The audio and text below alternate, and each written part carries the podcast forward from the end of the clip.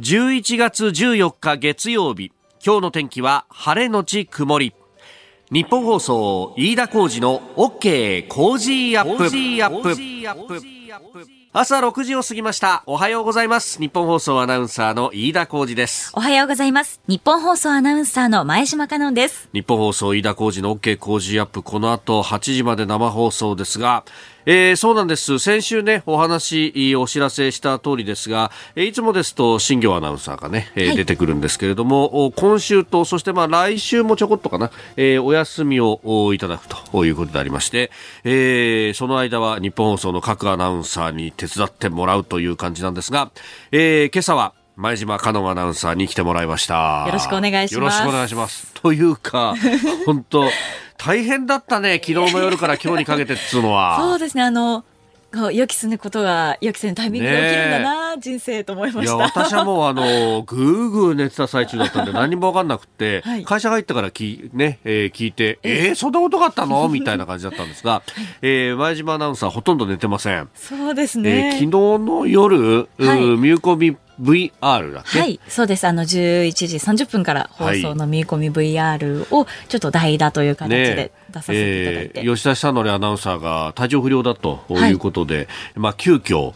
代打でという形になったんですが、はい、えー、11時半からの番組でさ急遽代打っていうと何時頃にで分かってくるの？えっとですね私はあの9時30分に電話いただいたんですけども。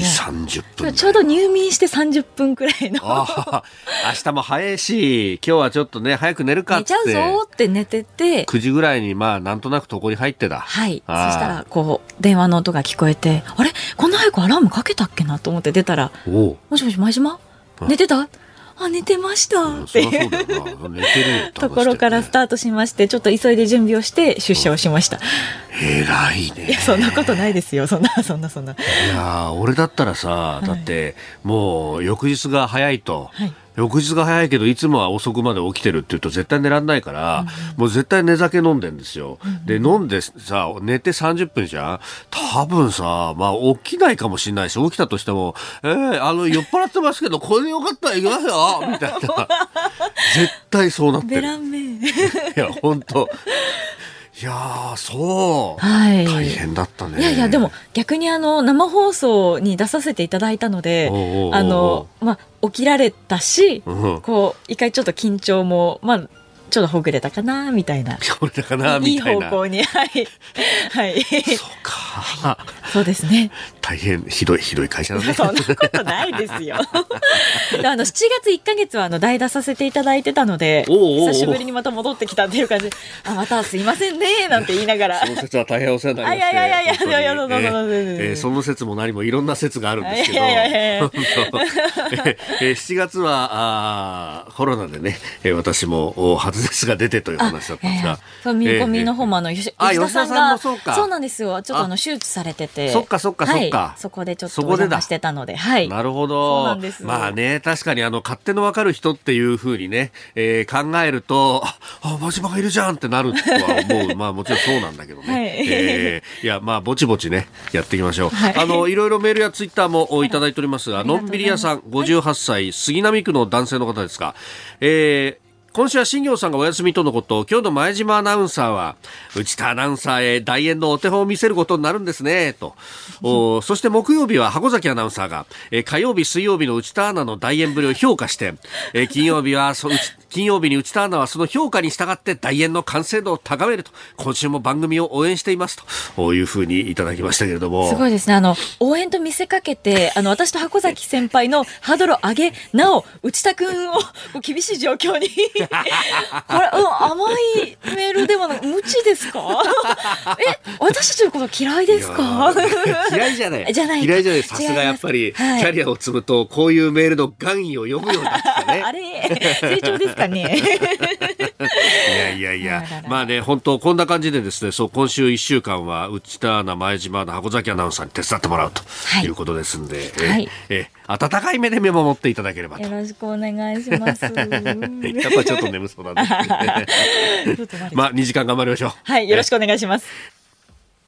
あなたの声を届けますリスナーズオピニオン。この傾向ジアップはリスナーのあなた、コメンテーター、私、田新行アナウンサー、番組スタッフみんなで、あ、ごめんなさい、えー、前島アナウンサー、みんなで作り上げるニュース番組でございます。えーメールやツイッターでね、えー、ぜひ番組にご参加いただければと。で、前島アナウンサーね、あの、いろんな番組に、出て、えますけれども、あの、鶴子師匠の番組の中で、えー、いろんなニュースを読んでたというのが、ね、そうですね。あの、世界にはいろんなニュースがありますからね。今日のは不正字ありませんね。例えば、ね、そうですよ。何言ってるんですか。何言ってまだね、朝6時ですからね。伏せてるだけ、あれも伏せてるだけですからね。まあ、確かにね。そうなんです。あそうだよね。はい。あれが何がって言ってるだけですから。やめなさい。さて、えー、この後ですね、6時半頃から、えー、今朝のコメンテーター、評論家宮崎哲也さんにご登場いただきます。大阪日本放送関西社からのご出演です。あの、今月24日に、えー、宮崎さん新刊が出ます、新潮選書から、えー、教養としての上級5位、えー、知的人生のための500号。まあね、えー、いよいよ、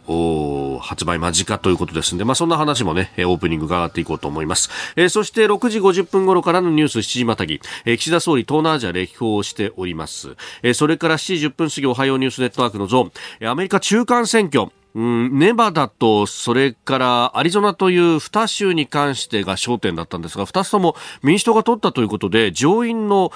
過半数をですねこれで、民主党が維持することが決まったというあたり、そしてインドネシアで行われる予定となっている米中首脳会談についても伺ってまいります、さらにウクライナ情勢そして、スクープアップ10月に、10日に発表されたアメリカの10月の消費者物価指数について、まあ、そのあたりから、アメリカ経済世界経済済、日本経済についても掘り下げてまいります。今週は毎日抽選で3名の方に、工事オリジナルスマホスタンドクリーナーをプレゼントします。プレゼントのご応募はおはがきでも受け付けています。郵便番号100-8439日本放送飯田工事の OK 工事アップ。また、工事アップの番組ホームページにもプレゼント応募フォームがございますので、そちらからも応募ができます。ぜひご利用ください。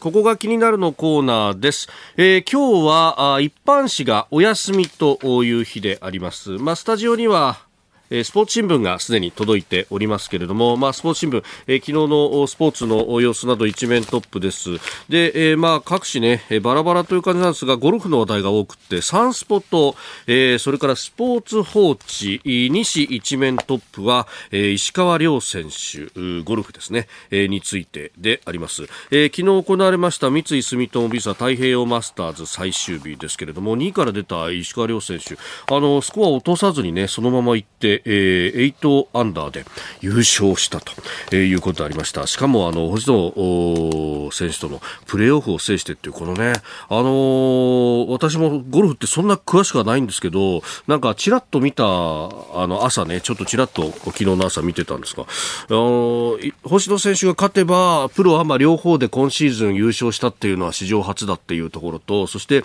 えー、石川遼選手、久しぶりの体感、3年ぶりだったと、えー、いうことですけれども、もう、両君なんて言っちゃいけないぐらいのね、えー、ベテランというところで、まあ、スイング改造を実ったというふうにサンスポは、えー、書いておりますし、また、スポーツ報知は、お帰り両 V というふうに、えー、書いております。はい。えー、それからまあね、あのー、スポーツ新聞ほか、あ我がデイリーは、あ佐藤輝明選手についてですね、えー、岡田のダメ出しで一変、テル8分という、8分だというふうに、すごいですね。雨天室内練習についてこれだけ掘り下げるというのもなかなかないよなっていうね、えー、紙面構成となっております。で、まあ、あのー、そんな中ですね、様々気になるニュースが入ってきてますけれども、まずですね、地震に関する情報が入ってきました。えー、先ほど6時14分頃、えー、地震がありました。気象庁によりますと、震源地は千葉県の南東沖で、えー、震源の深さおよそ20キロ、地震の規模を示すマグニチュード2.9と推定されております。え、震度1を勝浦市、鴨川市、君津市、いすみ市、長南町、えー、大滝町などで、えー、観測したということであります。はい、えー、地震に関する情報をお伝えします。えー、津波の心配はありません。この地震による津波の心配はありません。えー、地震に関する情報をお伝えしました。えー、そして、まあ、気になるニュース様々というところですけれども、うん今日は、11月14日であります。で、今日ですね、あの、埼玉県民の日ということで、まあ、それもメールをいただいておりまして、で、えー、こちら、としひこさん、えー、50代、春日部市の方、真島さん頑張ってください。えー、今日は埼玉県民の日、子供学校休みですが、私仕事ですと、えー、頑張るぞといただきました。あそれからね、えー、前島さんへのね、メッセージもいただきましたが、ありがとうございます。ね、埼玉県民の日であります。学生時代は、埼玉、県に住んでた。そうなんですよ。あの大学のキャンパスが所沢にあったので。そうだよね。そうなんです。そうだよね。だから、はい、そうそうそう。埼玉に少なくとも4年間はいたともう。西武ドームでバイトもしてましたからね。おお そっかそっかチケットをもぎっておりました。ああそっか。そういうバイトがあるんだね、はい、あるんですよね。なるほど。まあ埼玉とはまあ私はあの住んだことはないんですが中継で何度もお邪魔してっていうのはね、えー、いろいろやりましたしまああの西武ドームに、えー、阪神戦を見に行ったりとかですね、えー、もしましたが。あの日本放送は今年、え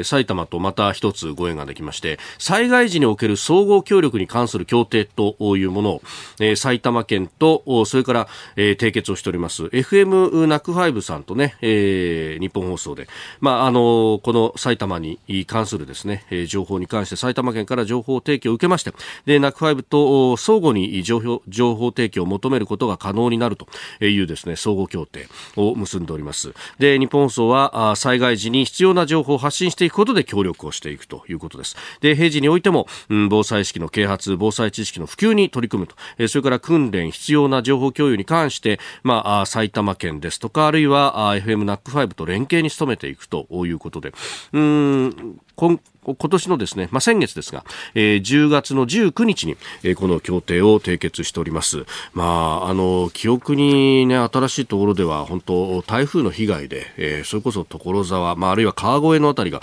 本当大変な被害を受けたりとかね、えー、したこともありましたし、えー、いろんな形で、まあ、協力ができるんじゃないかと。まあ、その、今、埼玉で知事なさっている大野元弘さん、えー、もともとね、えー、中東調査会に、えー、お勤めの頃というのは、日本層にも結構よく出ていただいて、まさにこの時間帯、朝の時間帯にもね、えー、出ていただいたりなんかもしてましたんで、まあその辺のご縁もあって、えー、協定ということになっておりますんで、まあいろいろとね、あの、今後もおお付き合いが深まるんじゃないかなという感じであります。この時間からコメンテーターの方々ご登場です。えー、今朝は大阪日本放送関西支社からの登場、評論家宮崎哲也さんです。おはようございます。おはようございます。よろしくお願いします。よろしくお願いします。今日はね、関西は曇天ですね。ああ、どんより、曇り空。ただ、雨は降らないみたいですけど、ね、おお、ね、曇り空だと、この時間、まだまだちょっと薄暗いかなっていう感じになります、ね、薄暗いですね。ええーうん、東京もちょっと薄暗い感じで、風強いんですよ、東京は。あ、そう。ええー、あの、大阪風はありません、ね、風ありませんか？はい、おお。さああ、まずですね、宮崎さん、今日は今月24日、もうあとね、えー、2週間余りというところですが、新しい本が出ます。教養としての上級語彙、知的人生のための500語、えー、新潮1000書からというところ、いや、いよいよじゃないですか。ま、毎回毎回ありがとうございます。なんかね、えっと、結構ね、予約が、はい、あ書店とかアマゾンとかでね、来てるみたいなんでですね、ありがたい限り、もうこの番組のおかげですよ。いやいや、何をおっしゃいますか。ね。えー、あのね、えー、はいはいはい。あの作品をお送りしたでしょ？はい。ええ。で、あのこれどうですか、パッと見て。いや、私ね、これ、作品は漢字だけじゃなくって、まあ、あ読みも当然書いてあって、ええ、で、後ろにね、ページ数が書いてあるというやつですけど、もう、あのところで、えー、当て随量っていう言葉があって、あ、これって濁るんだ、当て水量じゃなかったんだとか。水量なんですよね。結構ね、あの、読み方があやふやだったりとかっていうのも いろいろ正されるんで、これ、アナウンサー読むべきだなというふうに、次回を込めてアナウンサーの方に読んでほしいというところが結構あってね、ちょっとね、あの、放送にも文句つけてたりするんだけど、この、この言葉間違ってるあ、使い方が間違ってる。うわ、怖い。それで本当結構、大丈夫。飯田さんの例はなかったんで大丈夫です。危ない危ない危ない。あのね、えっと、なんでで作品なのかお、お送りしたのかっていうと、はい、これはね、えっと、うん、本には含まれてないんですよ。あ、そうなんですね。ですから、新潮社のウェブサイトで、発売直前か発売と同時にか配布する。あなるほど、なるほど。え PDF かなんかで配布することになっているので、でなんでこういうことしたかっていうと、うんうん、とにかくこの本は、読んでもらうと、うんえー、国語力の基礎であったり思考力の基礎になるようないわゆるこのアッパーなアドバンストな語彙というのボキャブラリーというのが、読んでもらうだけで血肉になるという趣向の本なんであんまりこう、うん、作品で見て、こう一つ一つを確認するというようなことではなくないっていうことをちゃんと一応言っとこうかなと思ってあの姿勢として示しておこうかなと思ったんで、えっとただ作品がないと不便といえば不便なので 一応こうあのえっ、と、ええ、新潮社のウェブサイト行ってもらうと、えっ、と、ダウンロードできるようにしましたんで。ん確かに、まあ、まず読んでいただいて、で、まあ、その後もある意味、こう、辞書的な使い方もできると。そうそうそうそう。そういう本にして、あの、なるといいなと。まあ、私がね、ええ、中学生の子がずっと書き溜めてきた、はい、語彙ノートっていうのがあるんですよ、日本語の。ほう、そうこれね、えっとね、要するに英単語帳みたいなもんで、今でも英単語帳と、はい、えっと、パーリ語サンスクリットの仏教関係用語のノートと、日本語のノートは持ってるんですよね。で、その分の日本語のノートって、もう積もりに積もって、今はもうパソコン上とかスマホ上なんだけど、昔はちゃんと手書きで書いてたの、こんなふうに。ああ、本当だ。これね、載ってますから、この本に。あ、写真が載ってるんですか？宮崎さんの手書きの。手書きのノート載っていて。今写真見せてもらいました。えっと、あの、これが元になっていて、まあ、ただし、こう、作例とか、うんうん、あの、例文とかには、えっと、工夫を凝らしたというですね。え、それがもう、本当、まあ、少年の頃からつけていたって感じなんですか？中学生の頃からずっとつけていた。大体1万、こう、超える数があって、そのうちのごごあの精選した500語をですね、この本に載せて、詳しい説明を付したと。その40年余りの間で、やっぱり同じ言葉であっても意味が変わってくるみたいなところも、じゃあ見てきましたか？一番、一番びっくりしたのは忖度ですね。ああ、そうか。忖度っていうものの、まあ、ここまでこうね。こう社会的な評価っていうか、忖度が、まあ、が、あの、第一章で書いてますけど、ええ、こんなに変わるのかっていうくらいの。なるほど。そうか、昔は決してそのね、悪い意味ではなかったかもしれないし、とか、その辺というのもあるし、うん、あの、そもそもこう、忖度っていうのを読めない人が多かった。いやそ、そんなに社会的に広まった言葉ではなかったわけですもんね。そうそうそう。まあ、官僚用語として、霞が関で今使われてるような意味のことで言われてたんだけど、はい、昔から文学作品とかにはあるわけで、忖度という言葉、それのもうちゃんとね、例文として載せてますんで、でまあ、それ以外にもですね、い。ろんな言葉があって、はい、なんか気になるけど、よく意味が分かんないとかね、聞いたことあるけどとか。聞いたことあるけどとか、本とか見たけど、意味よく分かんないっていう言葉がですね、これを見ると確認できますんで、なるほど。えー、っとそして覚えることもできますんで。はいあの国語力は、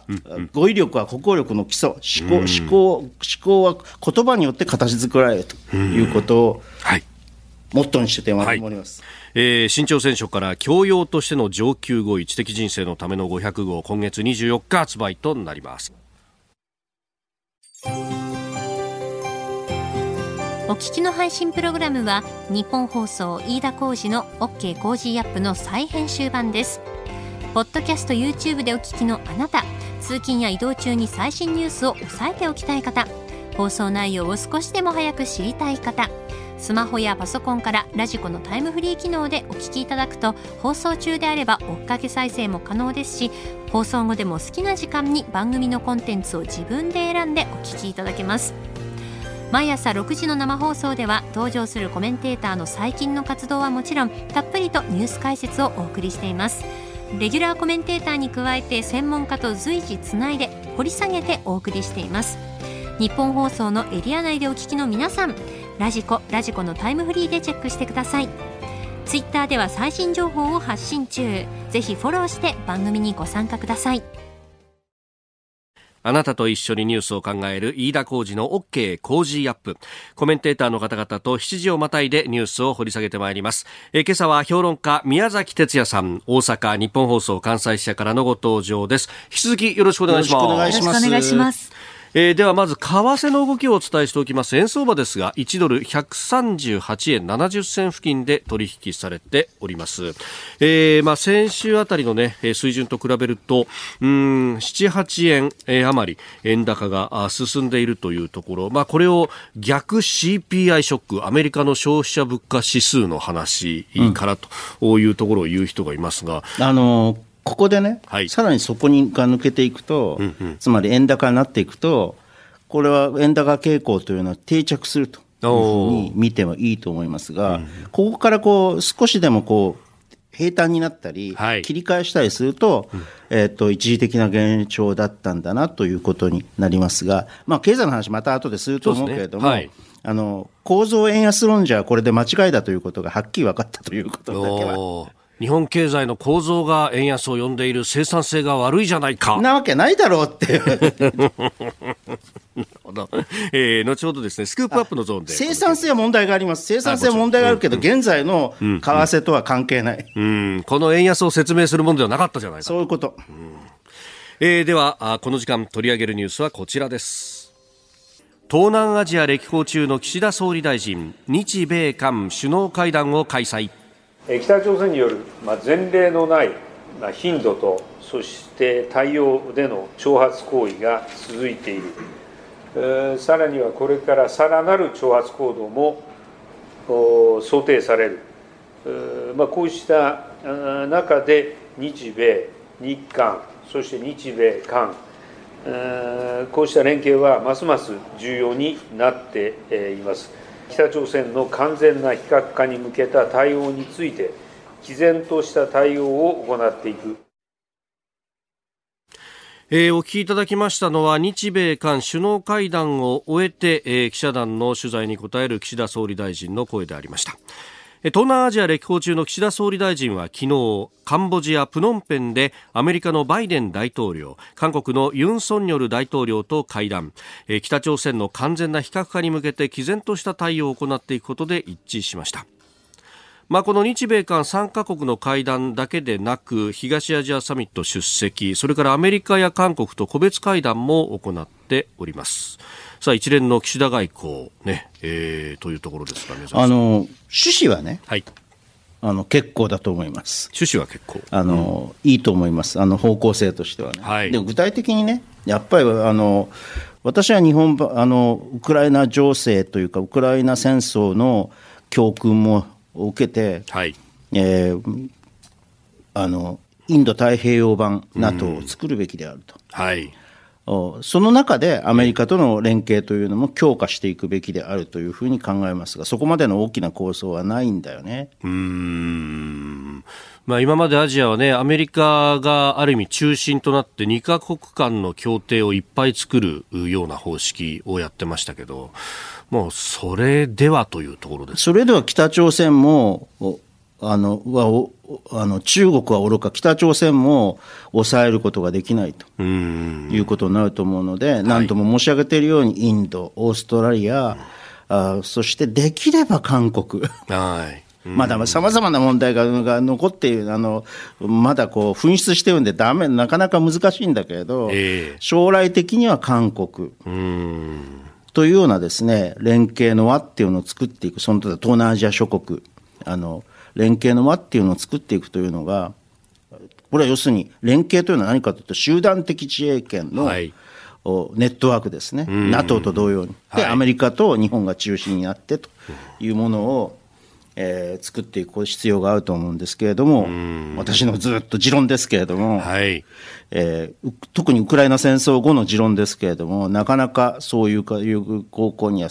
歩み出さないと。うん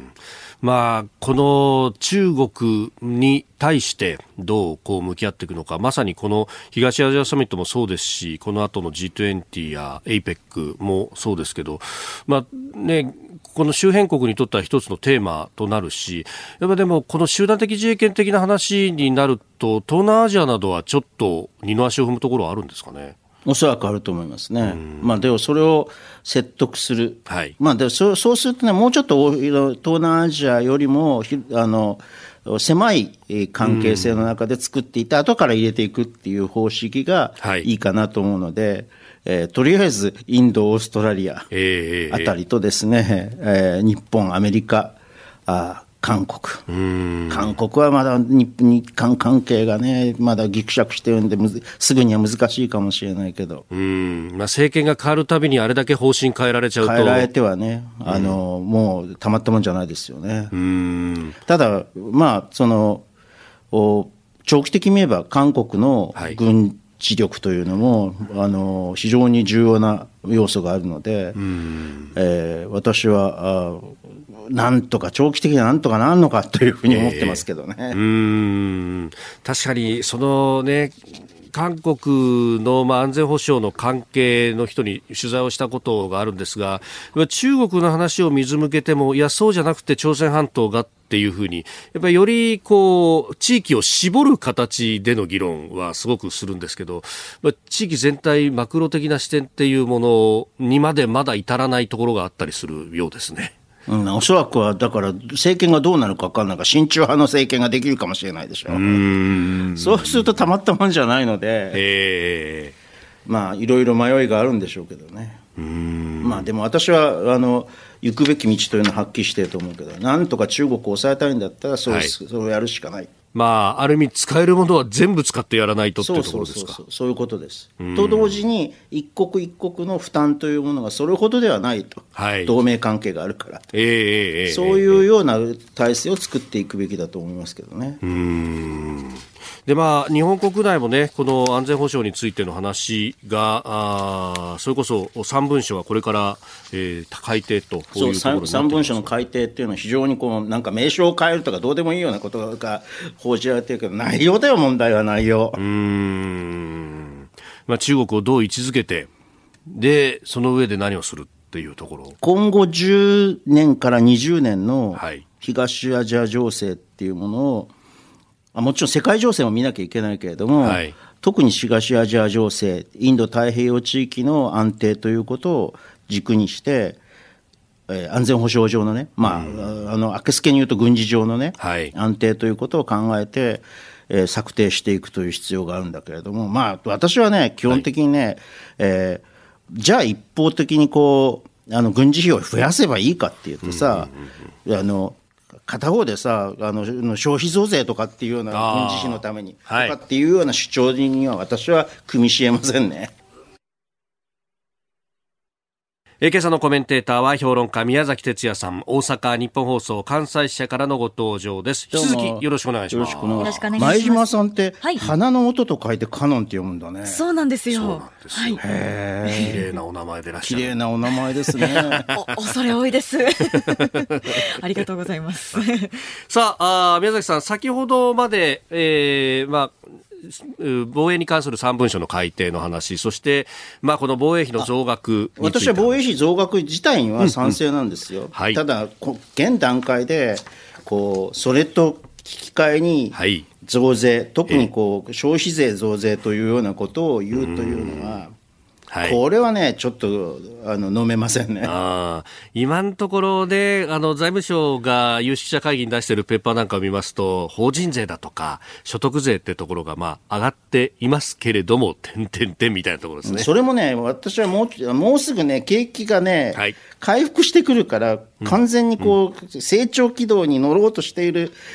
来年、来年の前半とかはね、はい、そこでさ、こんなこと言うかなと。あまた景気に冷や水って話そうそうそう。で、また、またね、あの、さ20年、30年を失うつもりかと。その間に、あの、この20年、30年の間に中国が国力を、経済力を中心として国力をつけてきて、われわれの脅威になってきたということを思い出せと。確かにそうですね。20年前を考えると、GDP 比だけでも全然違ったわけですし。そうですよ。うんもうこの変化っていうものを、はい、あの日本はきちんと考えて、えー、安全保障、経済安全保障というのであるならば、はい、成長が必要だということをですね、あの忘れてはならないわけですねうん確かに経済安全保障も何か輸出入管理とかそういう話ばっかりに、えー、だんだんフォーカスしていきますも。もっとマクロな、ね、あの経済安全保障ということも、うん、あのかん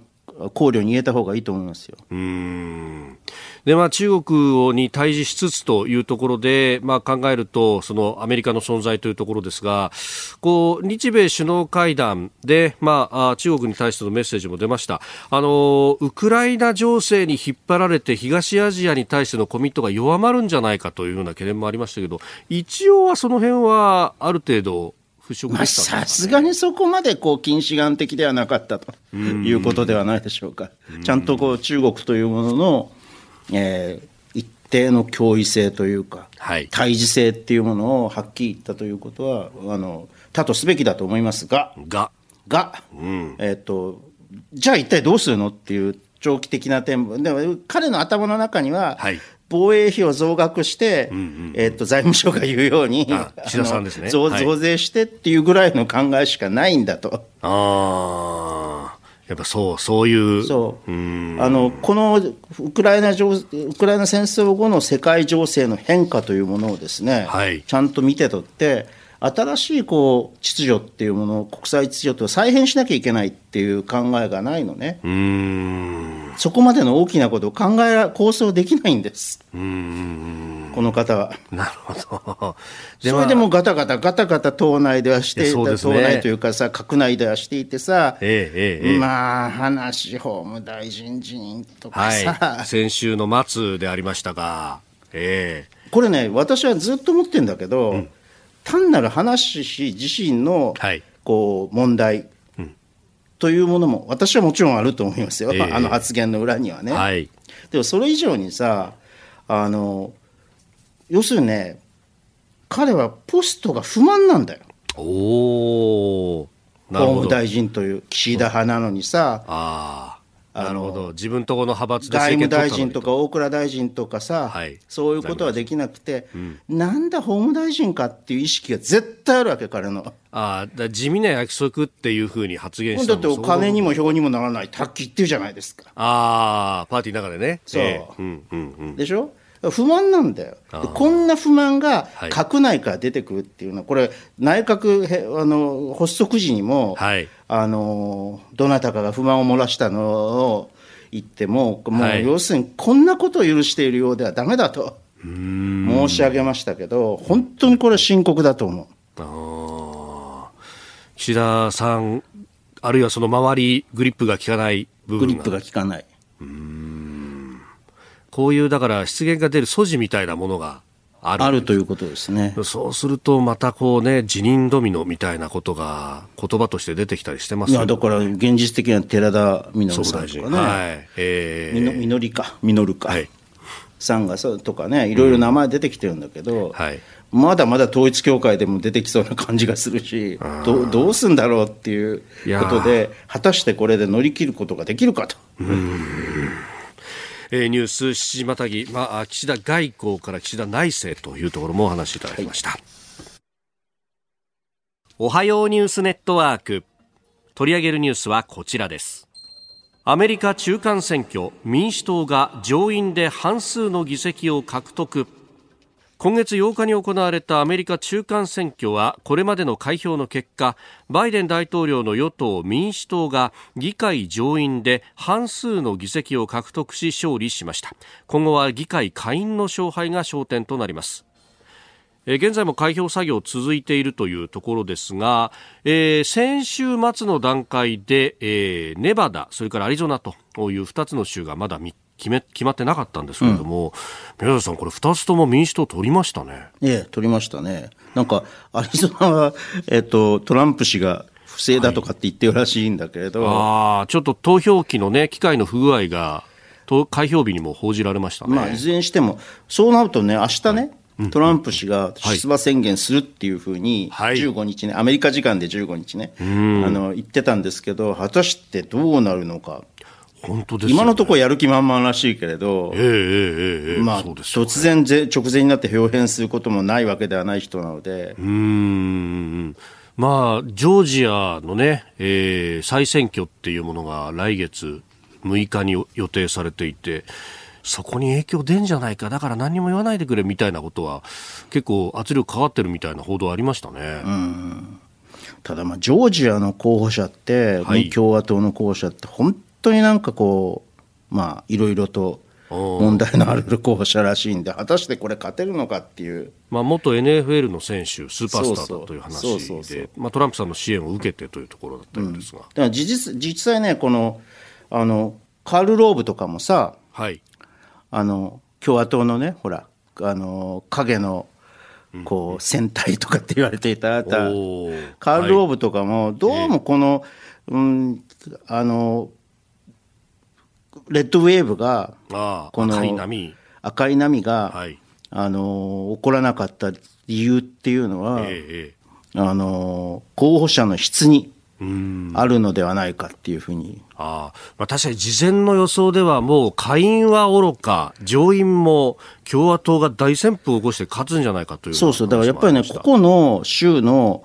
えー、候補者の資質っていうものがどうだったのかっていうのをちゃんと見ないと、このなぜレッドウェーブを行わなかったのかっていうことはよくわからない感じがしますね。はい、あまあ、その辺ね、あの個々の候補者のっていうところで、人工妊娠中絶反対って言ってた人が、実は前のガールフレンドに中絶を強要してたみたいなのが出たりとか。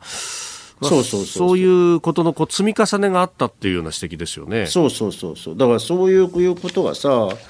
あのなんか日本のはい、あのあれはであの報道を見てると、あんまりよく出てこないんで、これからちゃんと分析をして、はい、なぜ、マガ候補は落ちたのか。マガ、メイクアメリカグレートアゲン。そうそう、えっー、トランプさんのモットーなんだけどね。ね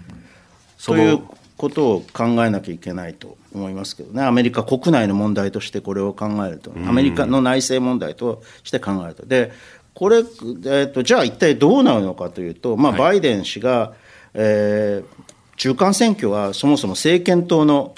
信任,、信任だから、信任投票みたいなもんだから、政権の信任投票みたいなもんだから、これでこうあのそれほど負けなかった。はい。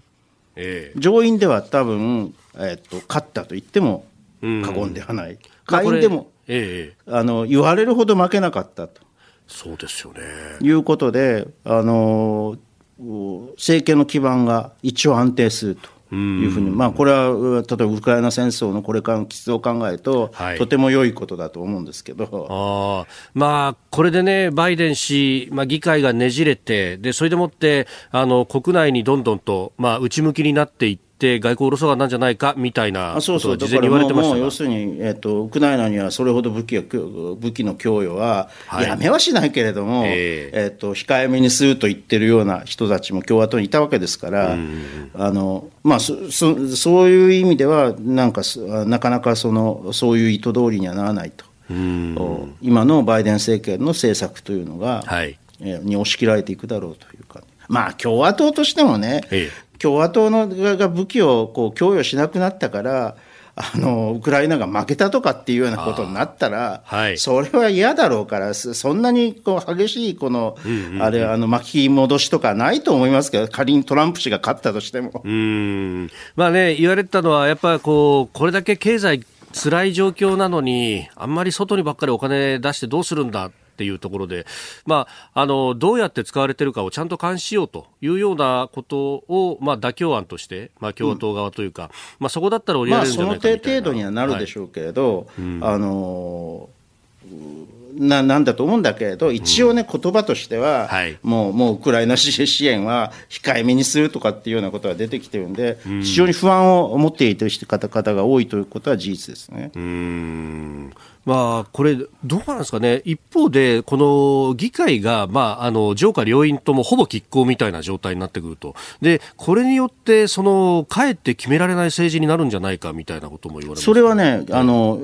レッドウェーブが起こるだろうというふうな予測のもとで、はい、むしろ共和党が圧倒的に勝ってしまった方が責任が、えー、政権に対する責任が生じるんで、あの良かったんじゃないかというような話も、まあ、ちょっとそれはややうがった見方なんですけどね。で、あとは、あの、議会内の、あの、うん、多数党院内総務とかですね。はい。おそらくは下院は共和党。ええーになると思うんだけど、そうそう下院議長は共和党から出る。そう、下院議長も共和党から出ることなんだけど、そこら辺のこう、器量次第と。うん舞台回しを。舞台回しをどうするかという。そこら辺は実は日本以上になんというか国体政治的な部分がだって、ね、それはあの党議拘束ないからね、法案に対して。うん、おのおのがおのおのの利害のもとで、そう、一つ一つの法案に対して、議員一人一人が判断できるというのがアメリカの良き伝統ですから、とあの党の姿勢に、はい、とか政権の姿勢とかにかかわらずね。うんただまあ要するにね、ここの何年かは、もうあまりにも民主党と共和党の対立がひどくなってしまって、えー、そういうこう妥協的な妥協というかな、はい、そういうこう融和的なことができなくなってきてはいるんで、やりにくくなってきて、これはいわゆるアメリカのあの政治的意見の分裂というやつですよ。えー、で今回のこの選挙結果で分断、分断と言われてましたけど、どうなんですかね、分断が進んだのか、それとも中間派的なところが、結構若者が投票に行ったみたいな話も出てきてますしかも若い人たちが、うん、の多くがバイデンに、うん、バイデンというか、バイデンじゃない、民主党に入れたんだよ。はい、あの確か6対4ぐらいの割合で。若者、いわゆる Z 世代とか言われる Z 世代が、うん、あのバイデン、いや、バイデンじゃない、民主党に入れたと。いうことなので、あの一つのこう、あのエポック、一つのこう流れが変わる、あの選挙だったのかもしれない。そういった意味ではとっても注目すべき中中間選挙だったんだよね、これは。中間選挙って普通はさ、はい、投票率も低いしさ、えー、あの誰も注目しないんだけど、今回のは非常にこう重い意味を持つ中間選挙だったのではないかと思いますけどね。まあ、ひょっとすると、その、まあ、対立、対立、スローガンばっかりじゃなくて、こう、どう解決策を出していくかみたいなところに進んでいけるかもしれない。そうそうそうそう。そうなるかもしれない。それはまあ共和党の器量次第というところでしょうな。ううんさあそして、えー、もう一つのニュースですが今日インドネシアで米中首脳会談がということが予定されております、まあ、その選挙結果も受けつつで中国とどう対峙していくか、まあ、アメリカ、バイデン大統領はその前に、えー、オーストラリアとかあるいは日本の岸田総理もそうですが、えー、同盟国の首脳たちと会っていよいよという形になっていきます。これどう、まあ、対峙的な関係であることは間違いないと思いますけれども、何がテーマになりそうですかね？まあ、大きく言うと、おそらくは中国にどう対処するかと。台湾だとかそういうところもあのあの喫緊の課題としては、うん、台湾情勢っていうものをこうどう、うん、あのインインドネシアとして日本やインドネシアとして考えて連携できるところがあれば連携していくかということだと思うんですよね。うんまあ、半導体の話だとかも含めてね、えー、ここ対中外交に関してはトランプ政権とバイデン政権って何かそれほど違いがあるわけじゃないですもんね。あのね手法に違いがある。あバイデン政権はあくまでも同盟で、はい、同盟関係の中でやっていく、もうウクライナ戦争を見たら分かるでしょ？う、とにかく同盟重視、はい、あのばあのトランプさんはアメリカでだけでやるんだ中小政策通商政策をはじめとして、はい、この手法の違い、姿勢はそんなに違わないと思いますけどね、対中姿勢は。えー、今日会談の予定ということであります。ではこの時間教えてニュースキーワードですウクライナ南部ヘルソン州ウクライナのゼレンスキー大統領は12日、ロシアが一方的に併合を宣言していた南部ヘルソン州で、これまでに州都ヘルソン市を含む60カ所以上の集落を奪還したと発表しました。ゼレンスキー大統領はさらなる領土奪還に決意を示しております。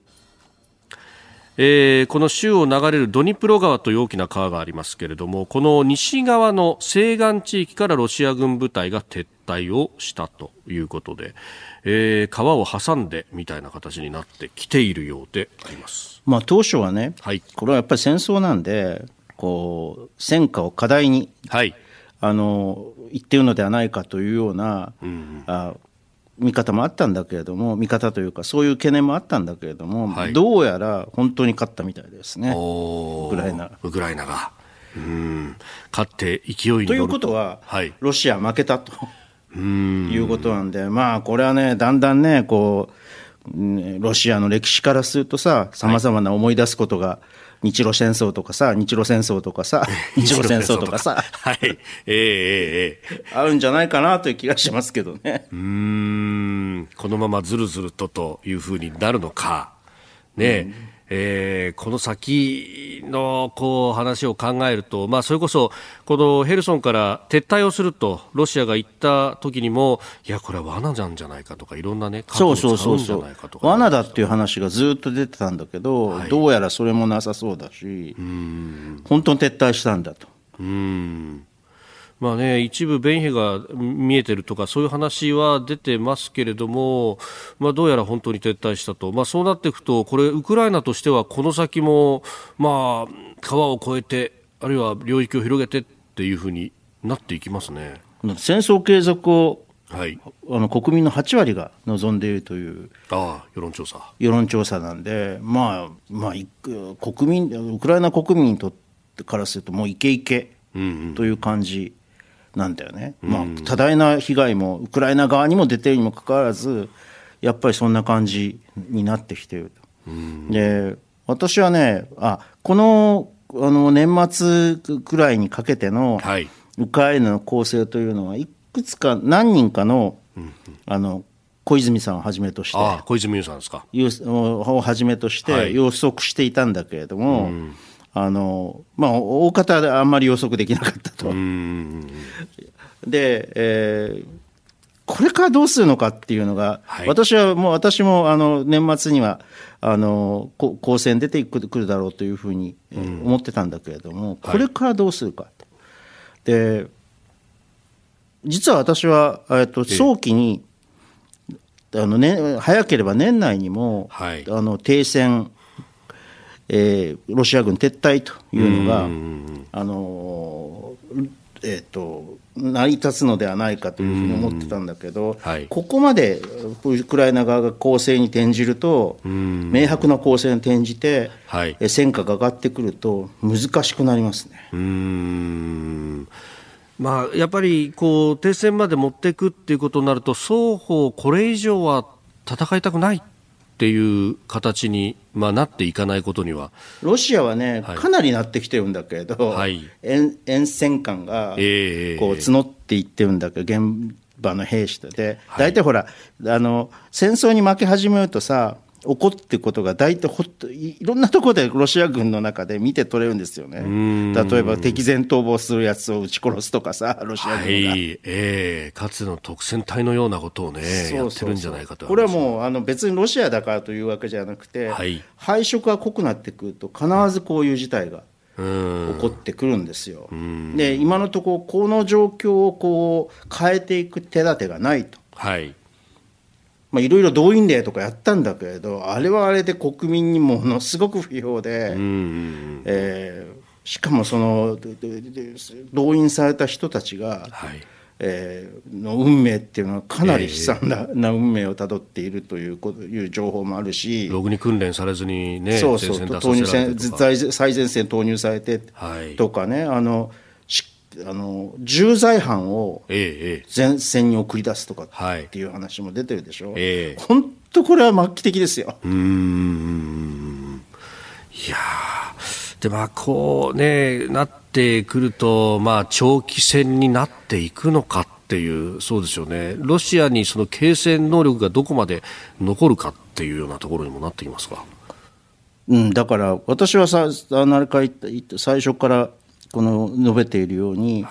まあ、ロプーチンの顔が完全に潰れない形でどうやって引かせるかと。いうことだと思うんですよね。ただここまでヘルソンで、はい。あの勝ってしまうとじゃあほらドええ。ドニツクとかさ、ね。ルガンススクとか。クもとかっていうはい。ような話になってくるんで、そうなると長期化してしまう可能性というのも否めないんですけど、これは世界経済にとっても良くないことなんだけどね。続いてここだけニューススクープアップです。この時間最後のニュースをアメリカの10月の消費者物価指数前年同月比7.7%の上昇アメリカ労働省は10日10月の消費者物価指数を発表し前の年の同じ月と比べ7.7%の上昇となりました。上昇率は8ヶ月ぶりに8%を下回りまして7.9%程度と見込んでいた市場の予測も下回ったということです。でこれを受けてアメリカは株が上がりそして為替は円高の方向に触れると、まあ、円高というかドル安の方向にということで、えー、足元ですけれども今139円70銭付近での取引ということであります、まあ、ここ30分余りでね、えー、ぴょっとまたあ戻しているというところでありますが、うん、今日の値動きは、はい、あの為替の動きは非常に重要だと思いますけどね。うん。そうです、ね、先ほど申しね、おっしゃってましたけども、あのこれの要因として言われているのが、FRB の、えウォーラーという理事の方の発言で、インフレ率が低下していると明確で強い証拠がない限り金利は引き下げられないと、えー、アメリカのインフレ率をできるだけ早く低下させることが重要だというようなことが報道で伝わったようであります。うん、まあ、あの目先、この先の利上げどうするというようなところで一喜一憂してますね。まあ、市場予測か前年比でも市場予測でからも、はい、えっと、下回ったわけですから、うんうん、あのそういった意味では、えー、低下したということは間違い、はい、CPI が低下したということは間違いないんだけど、これが、うんうんうん、ここう傾向としてね、定着するかどうかと。えーいうことなんですね、まあ、それはあの大きくはウクライナ戦争の基数というものを先ほど申し上げたけれども、はい、あのウクライナ戦争の奇数というものも含みながらおそらくは来年の、えー、初頭初頭までもう連れ込んでいくのではないかという気がしますけどね。うん。まあ、アメリカの、ね、この利上げも、まあ、今5%ぐらいまで来てますけどそろそろ終わるのかまだまだ続くのかっていうところ。いやこれ以上続けると本当にあのアメリカのこの景気の底っていうのが抜けてしまって、いよいよこう、はいあの重要な、ええ、あの今のところ良いあの雇用にまで至る可能性が出てきてるんで、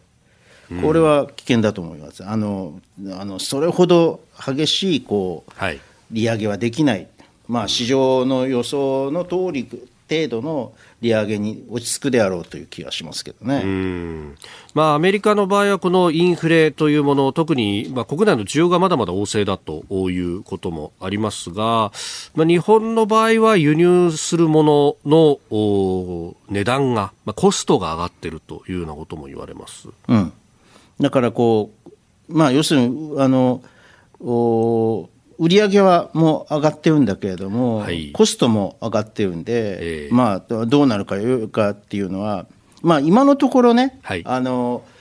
このコストよりも売上の方が全体として見ると、えー、あの上回ってるみたいなんだけれども、これからどうなるかよくわからない、状況がよくわからない。えー、そうですね、7、9月期の四半期決算と半期のものが出てきてますけれども、うん、これ、大手企業なんかを見ると、実は結構いいっていう話ですね。私もそう思います。えっと、私が企業の、はい、え